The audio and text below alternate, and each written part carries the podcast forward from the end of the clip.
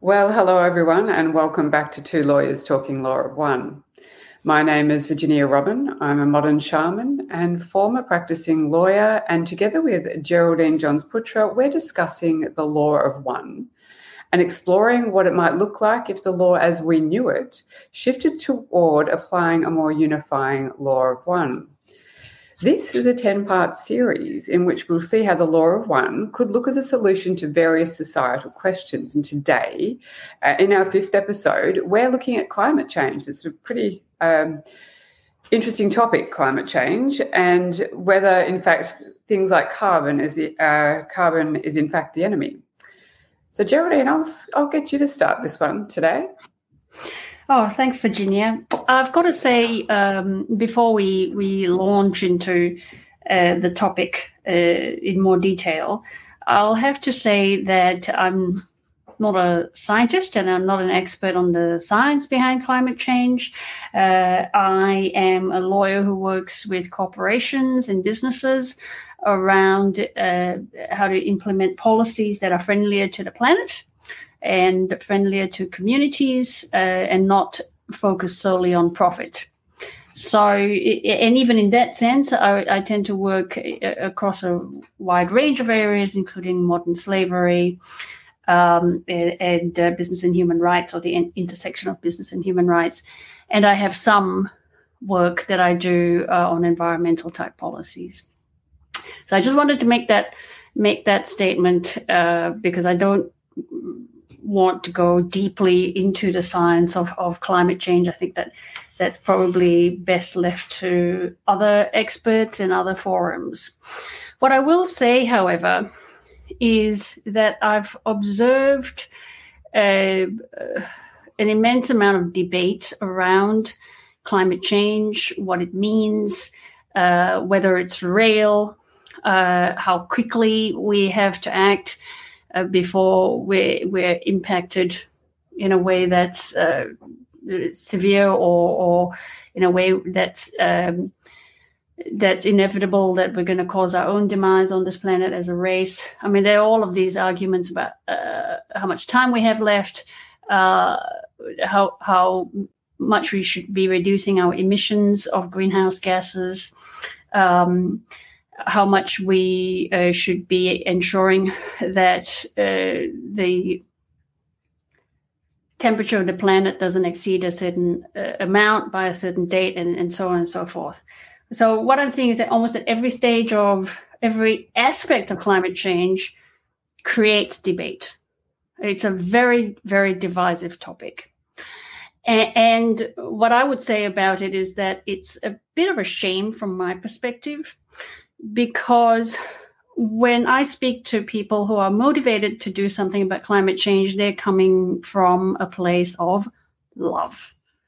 And that is love for the planet and love for the human race and love for the animals and the plants and, and all of these diverse species that live on this planet. So it's kind of perverse that uh, that something that's motivated by love and oneness feeling of interconnectedness with all that I've spoken about, is it actually leads to divisiveness. So, what I'd really like to bring this discussion to is the idea that we can use climate change to promote oneness. And if we align ourselves with the law of one thinking, uh, then we'd actually be able to achieve quite a lot more um, in terms of the environment and reducing our impact, our negative impact on this planet. Yeah, look, I think you're so right there because it, like many things, I think uh, topical things on the planet at the moment, who knows what the truth is. So, yes, I come from the same point of view. I don't know the science behind it. Uh, you hear one thing and then another thing. And to me, that uh, I will never know the truth of what is really happening. So, what I do in that situation from the perspective of the law of one is go back to how am I feeling? Because we're all connected. So I have an impact. My energy, my personal energy, has an impact on the entire collective. And that's how I see uh, making a solution uh, to, uh, if, if there is in fact a problem, what is the solution? And I always go back to how do I, am I reacting in life or am I creating something? And that's as much as I can do. Um, so yes, that's that's fundamentally it. And in some ways, I think if I'm feeling in a state of peace, like what is, I see everything in my life as a reflection of who I am, and th- these are these are the topics that uh, I find uh, valuable for me. Is just that well, well, in my immediate environment, what's happening, and and how is that re- reflecting who I am at any moment? And so, if I'm not at least at peace, I need the, to do the work. Mm.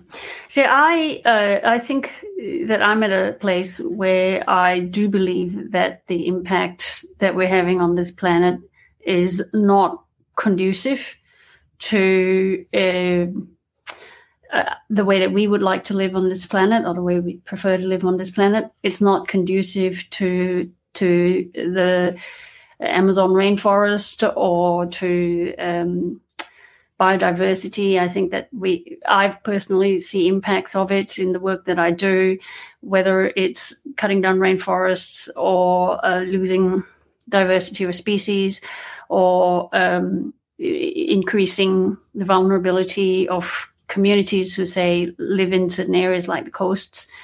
Um, I I am more of the view that we could do more, but the question for me is, uh, and I would like to do more. See, where I come from, uh, my, the position that I come from is I'm, I feel motivated to help, uh, to change the way we're living as a species. Uh, I feel that that's part of my role here, uh, and I feel that I have a set of skills that I can use to help bring that about, along with obviously many, many, many different people from different walks of life with different skills, different professions, and different different experiences. So, what I would like to see is more co- cooperation, more collaboration that's actually achieving something uh, that's changing what I'm talking about. You know, so I'd like to see what I like to see coming out of the um, awareness of climate change is I, I, I like to see uh, things like you know, in Australia, we've just had our federal election, our general election, where we actually brought in a new government. Uh, the number one issue for voters in that election was climate change. Now, you can call it climate change, or you could actually say it was the environment, it's our planet. Uh, that uh, has not, as far as I'm aware, happened in this country before, right? So it's to me that's an opportunity. It's a massive opportunity that we can grasp to say, well, now we've got all of this love going towards this planet, and we can we can change the way we're doing things. Um, and so I actually I think that that we can start switching towards a focus on carbon, as you mentioned earlier, um, as as something that needs to be reduced to zero, um, and carbon footprints uh, solely towards a more regenerative uh, way of living, and they've been you know th- that's more sustainable. A very popular expression is "there's no planet B." That's absolutely right. We have a very extractive mindset mindset. Um, or we have been living with a very extractive mindset where we just we just consume and throw away, consume and throw away, and that's that is not sustainable. Um, and we we now have the opportunity with all the goodwill and the love towards the planet to change that. And I would like to see more of a focus away from what I think is quite narrow, uh, the carbon debate or the the the campaign to reduce carbon to, to net zero, um, towards a whole shift in in uh, everything from the materials we use to the way we treat ourselves uh, towards regeneration and, and, and the cycle of life, which you know is a far more um, spiritual way of approaching things. Well, I think yeah, that's um, precisely it. The idea of consumerism, you know, to reduce consumerism is reducing the carbon footprint, I believe. And why are we consuming? That's the question that I believe needs to be asked. If everyone can then sit with themselves and say, rather than being concerned or responding to what's going on out there, it's just like, what am I doing? Why am I needing to consume? You know, we have fast fashion and things like that. Why do I need the the latest t-shirt in the another shade? I can I can keep using the one I have. Um, and and then maybe select uh, brands that are when you know we can't always uh, ascertain whether a company is in fact doing what they're saying they're doing, but we can only go by how we feel about something. And I think if we personally select to consume less, we'll get by. I mean, who cares whether I have three shades of green in a t shirt? Who cares? Yeah. And you, you bring up a, a, really critical point, which is like, can we actually tell what a company or a business is doing to impact the environment positively or negatively? A lot of climate change, law around climate change focuses on disclosures. So uh, companies now are increasingly pressured or required by regulation um, to disclose what the impact of the businesses are uh, on the climate uh, as well as the risk of climate change, uh, the risk that their businesses are being exposed to by the changes in climate. So there's a lot of disclosure going on. And what's so interesting about what you're saying is how how can we tell? Is that that's actually a critical question. Uh, there's there's a limit to how much businesses can disclose, and there's a limit to how useful that information is. So mm. I would say that it, what that leads to then is this concept of greenwashing, where people mm. are focusing on the information they put out rather than the actions that they need to take.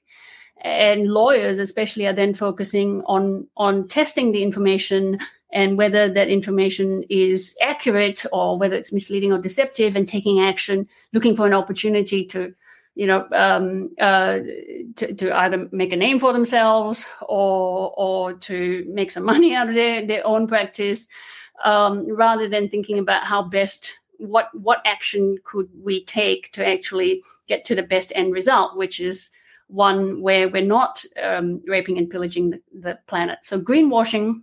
Your point about disclosure leads directly into this whole concept of greenwashing and, and how how Uh, separational thinking is that someone else is causing the problem with the planet. And they need to then tell me what they're doing or not doing. And i will make that decision as to whether i i buy their goods or, or their services or not which goes back to what you were saying about you know rather than t- thinking about ourselves and how we're feeling. So we then we create this whole chain of disclosure and you know um, and and risk um, and leaving it to other people rather than internalizing and saying well okay this is our problem together and we fix it all together.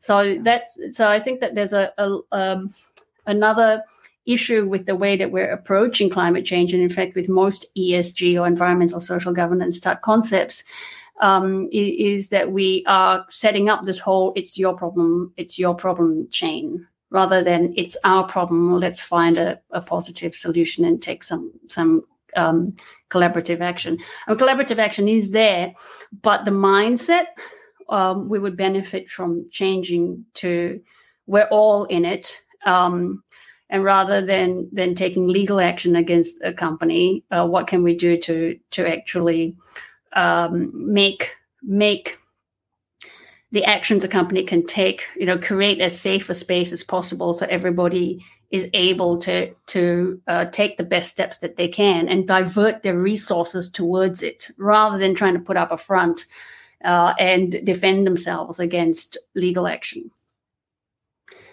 Yeah, look, and the the idea of brainwashing is still fear based, isn't it? It's just like I'm going to. Uh, show you something that I'm not doing that's that's uh, misrep- misrepresenting myself. Yeah. And also, then people are afraid if I don't buy the thing that says it's green, then I'm not supporting the planet. I, I come back to the consumerism idea as to why are you so empty that you have to keep filling yourself up with stuff. uh, a, a, fun teacher I know calls it stuffology. We just keep filling ourselves up with stuff. Why do we need so much stuff? And I think that is a beginning to come back to ourselves. Why are we so empty? Why aren't we more peaceful? As I said, that will then reflect externally in the environment because if you are not consuming so much on the planet, the planet does not have to give you so much. You are not extracting, and then you have more time to regenerate. Yet we slow everything down to a more peaceful play, uh, pace. Then we have time for regeneration. And there are many beautiful organizations working in this space that are really um, uh, on uh, se- sort of separate platforms completely to our regular industry uh, that aren't having to put out a, a, misrepresented position. They're really starting ground up, if you like. And um, I'm involved with a couple of them, and I think it's you know wonderful. And I think we can all look around to see what else is going on out there that is not uh, d- the decentralized idea is really gaining traction. Yeah. But I do. I, I, simply believe everything comes back to a very personal um, state of being for us all. So if you're in a loving state of being, generally you don't want for much. You're not reaching out all the time for the latest gadget, for the latest clothing, for the latest thing. You're concerned about what you're eating, uh, how it's grown. You're preferring organic. You know, all these sorts of things the individual automatically moves into a space of when we're just loving our own self. Mm-hmm. And that self love is reflected externally to love for the planet. Uh, I know many young people are in that space. They are concerned, and it is a fear rather than coming back to themselves saying, Oh, what can I do to love me? And when I make loving choices for me, I make it for everybody. The planet is connected to us. We are one. Yeah. So there's a lot of climate hysteria that's being churned up uh, amongst people, particularly young people. So it's creating a whole other uh, pandemic of depression and anxiety amongst young people because they're actually, when they're told that the uh, life on Earth you know, is essentially under threat by the year 2030 or 2040 or 2050 if we don't do X, Y, Z, then that's particularly scary if you're a 10 year old. Uh, you, you think yeah. that there is just no future. So it's taking future and dreams and hopes away from our young people, framing it that way. Um, and that you know, as you know, once you you fill yourself with fear, there's no room for love because they're just opposite emotions. Uh, so uh, that fear gives rise to anger and self righteousness, which is not very productive um, energies. My that's my feeling. So um, you know that self righteousness is very separational. It it that's really. That's just a fear. Mm. Yeah. Even if you think you're standing up for rights, it's uh, you're still pushing against. And in an energetic world, that is just creating a resistance. Yeah, it's indeed. up to you just to be in a state of love and peace and that's not meaning you don't do anything. You are very active in making choice. It's a personal thing. Every time you raise your, your own consciousness that little bit more, you are raising it for the entire planet. Yeah. It's your own work. I, I, that's really my view on it. Whereas yeah. you know, those that are standing up and fighting, look, they're coming from a beautiful place, but that we've even seen the vegans do it. with force. Nobody responds to force. People push against. It's a resist, just simply a resistance and a flow. Just because. Yeah. Oh, that's an interesting energy that you talk about because I I eat mostly plant based now. Um, I did eat begin eat, eating plant based about 15 years ago, um, and then I went back to eating um, meat and, and the energy around what I was doing 15 years ago around being a vegan was very different. Um, I personally have never been the kind of person to say you should eat this or you shouldn't eat that. Uh, I've just felt happier in myself when I don't eat meat regularly or don't, you know, for months and months at a time. But I noticed also going to restaurants and things like that when 15 years ago, there was very much, ooh, um, all right, well, you're kind of strange, or we'll see what we can do. Um, whereas now it's it's uh, just another choice, which is a very healthy way to look at it, right? And I, I feel that sense also amongst plant based eaters. It's like, well, this is my choice, and I'm not pushing it down other people's throats. And that's the way, and you see the numbers, right? So it's maybe like fewer than 5% of people were eating plant based when I was first starting to eat plant based, and then now it's just grown through the roof. Um, because the energy is so much more positive, right? You know, it's it's like you said, it's not like someone's forcing you to do it or making you feel bad if you choose another way. It's saying here's a choice and and think about it and see how you feel. It's the same with absolutely the same with uh, environmental issues. It is because should should is simply a resistance. If you tell anyone you should do this, even concerning the environment, it's your you mind your own environment, and yes. then that does it for everybody on the planet. You, yes, there's there's no should on this planet. You you can't push a flow. It's it's from an energetic perspective, and that's look that's the way I see it. Um, yeah, because it, we have people. Uh, I think uh, I think it's Elon Musk trying to take us to Mars so we can escape this planet. And as I say, you take yourself with you wherever you go. so sure. You take the whole the whole planet and the whole pattern with you, unless we all shift our energy from, uh, and I do believe it's about the consumerism, the emptiness we are each feeling. Let's find ourselves in a fulfilled place of peace and love. And I know people don't, uh, they're afraid of the word love. So I just choose the word peace. It means when you're feeling peaceful, you're satisfied. There, you don't need to be, you are fulfilled, you are filled, you are filled up. You don't need anything but just the regular, you know, the regular you're in the flow of life and it's as you say it's so much more uh, satisfying choosing to eat foods you prefer and you're listening to your body it's a reconnection to yourself and Agreed. we have been disconnected from ourselves and we're looking outside of ourselves to find that fulfillment but actually it's just simply sitting with why am i feeling this way and it, it seems trite to say it, but it is so very powerful. One of the best listening to the parent out there. Mm. One of the best descriptions that, that I've heard of this is that you know we're all interconnected uh, in a almost like in a cellular way on this planet. So we're just like the different cells in in our bodies, and, and every cell has its own aim and its own role and all we have to do is be ourselves. So our cells don't go oh you know like i'm a liver cell and i, I just don't want to be a liver cell. I want to be a brain cell now. Um, what happens when our cells try and be something that they're not is they become cancerous.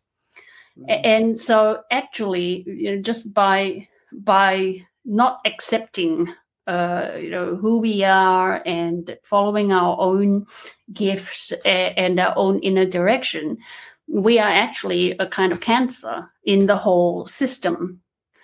Uh, and this is this is the mindset of of this planet the way we've been living is actually quite cancerous. And what we end up doing is we end up killing each other and the organism that supports us yeah, I, I say it from the point of view of dis-ease. Exactly, it's exactly the same principle that we are either fulfilled and at ease from our from our own selves, because you know, you know, people go and uh, yeah buy something, it makes them feel good, but it's temporary. Yeah. There's no doubt that that thing makes you feel good in that moment, but it is temporary because we know that isn't the thing. It's the feeling that you're wanting. So choose the feeling. That's satisfying. If you are feeling negative all the time, you are at dis-ease. Yeah. So the the you know the law of correspondence is as within, so without, right? Uh, as above, so below.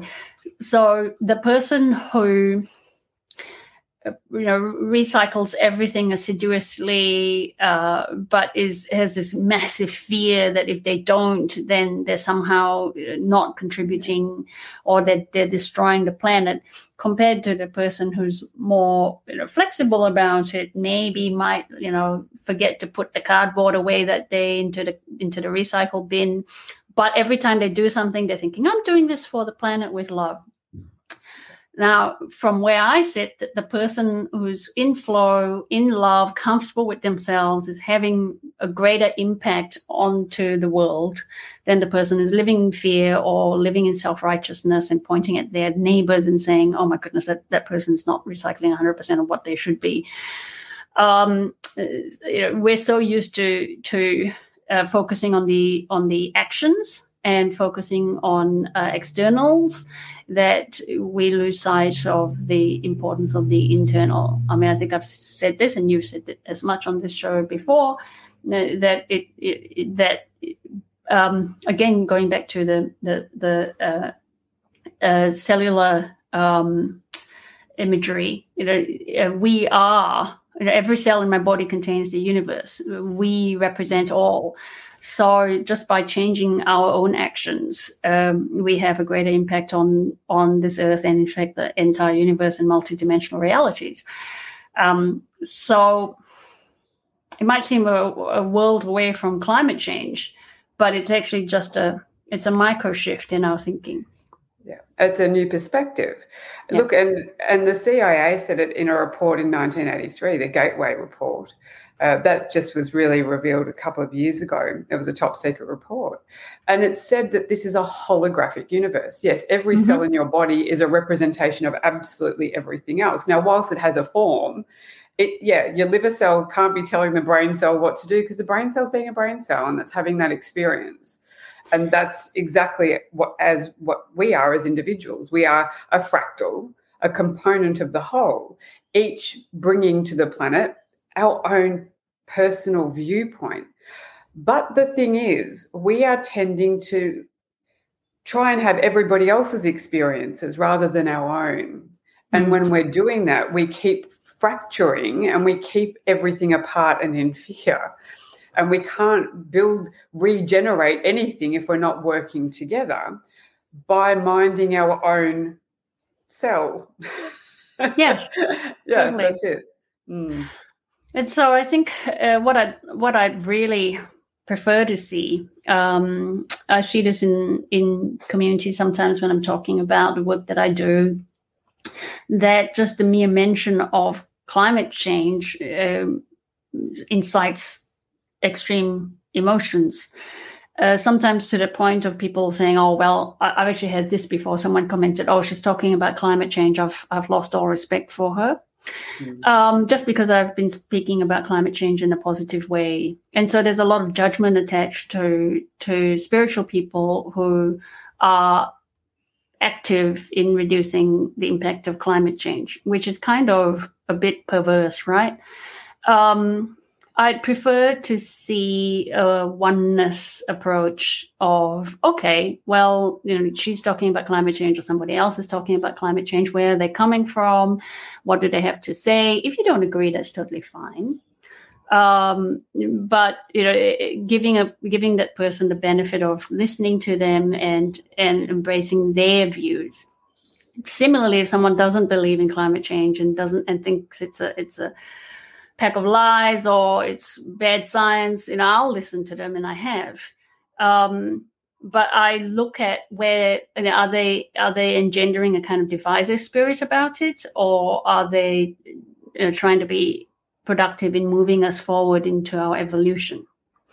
Uh, and I think a, a, productive way of of moving us forward would be to agree uh, that um, a change in how we've been doing things is well overdue, and it doesn't matter whether you believe in climate change or not. Uh, but let's let's be kinder to each other and to the planet, and that I think is is the way mm. forward. And that's where I see energy all over the place.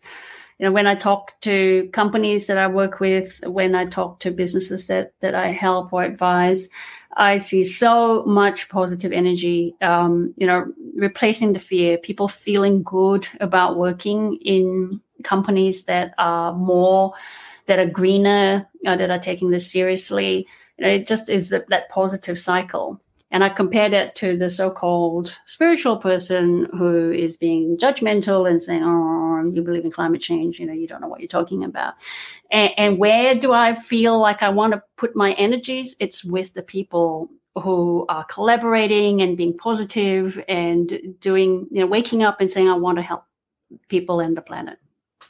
Yeah, it's who do you resonate with? That's it. There's, there's a positive resonation when you hear those people. But as you said, uh, irrespective of anyone's views, everyone's truth is true for them.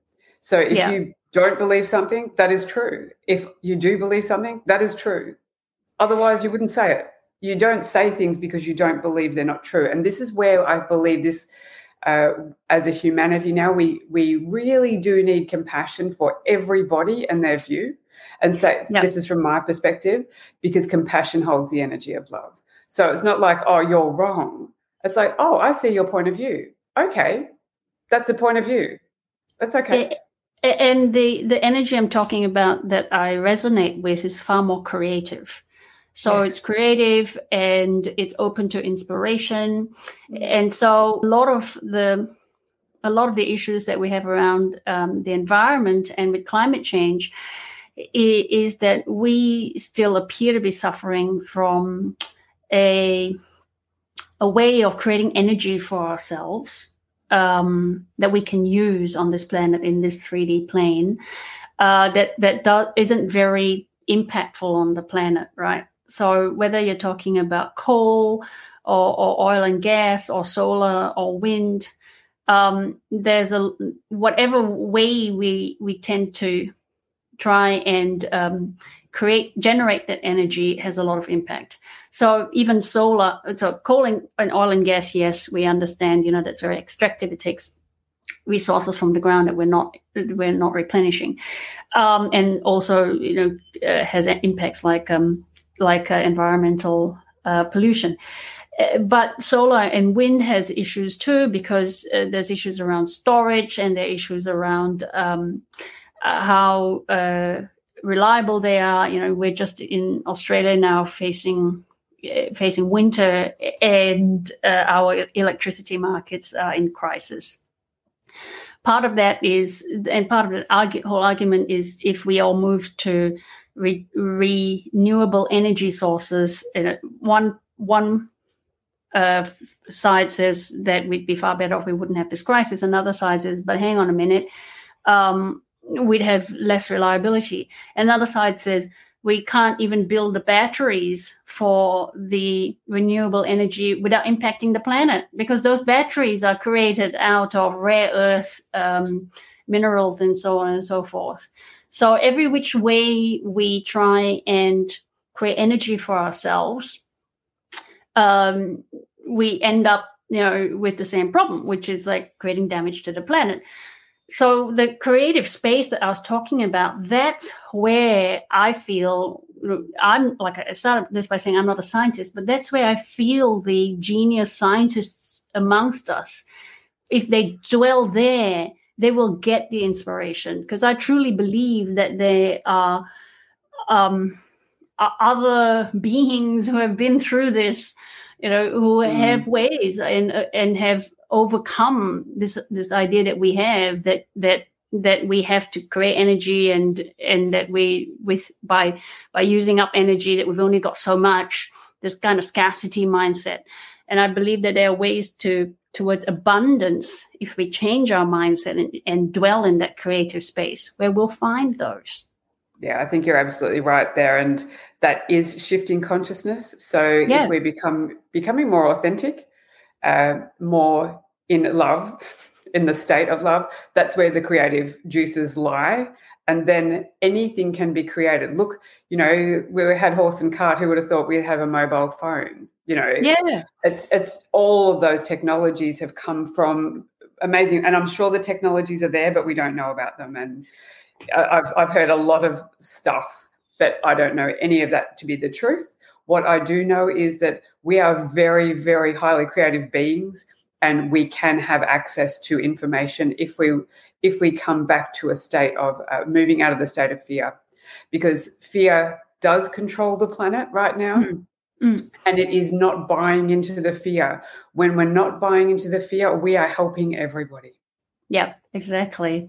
Mm. And if we are lending our personal energies uh, towards a clean future, one where we have abundant energy and abundant resources, then we are enabling lending our energies to uh, to you know, people bringing in what we need for that future to happen, even if we're not personally bringing it in ourselves.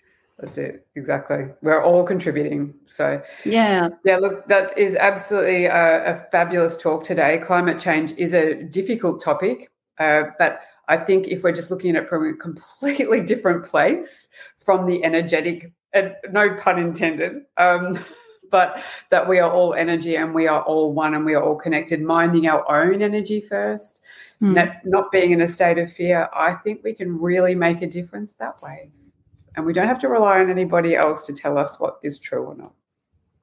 Absolutely. I couldn't have said it better, Virginia. Yeah. So thank you all so much for tuning in today. Thanks, Geraldine. It's been fun, and we'll see you again next time. Bye for now. Bye.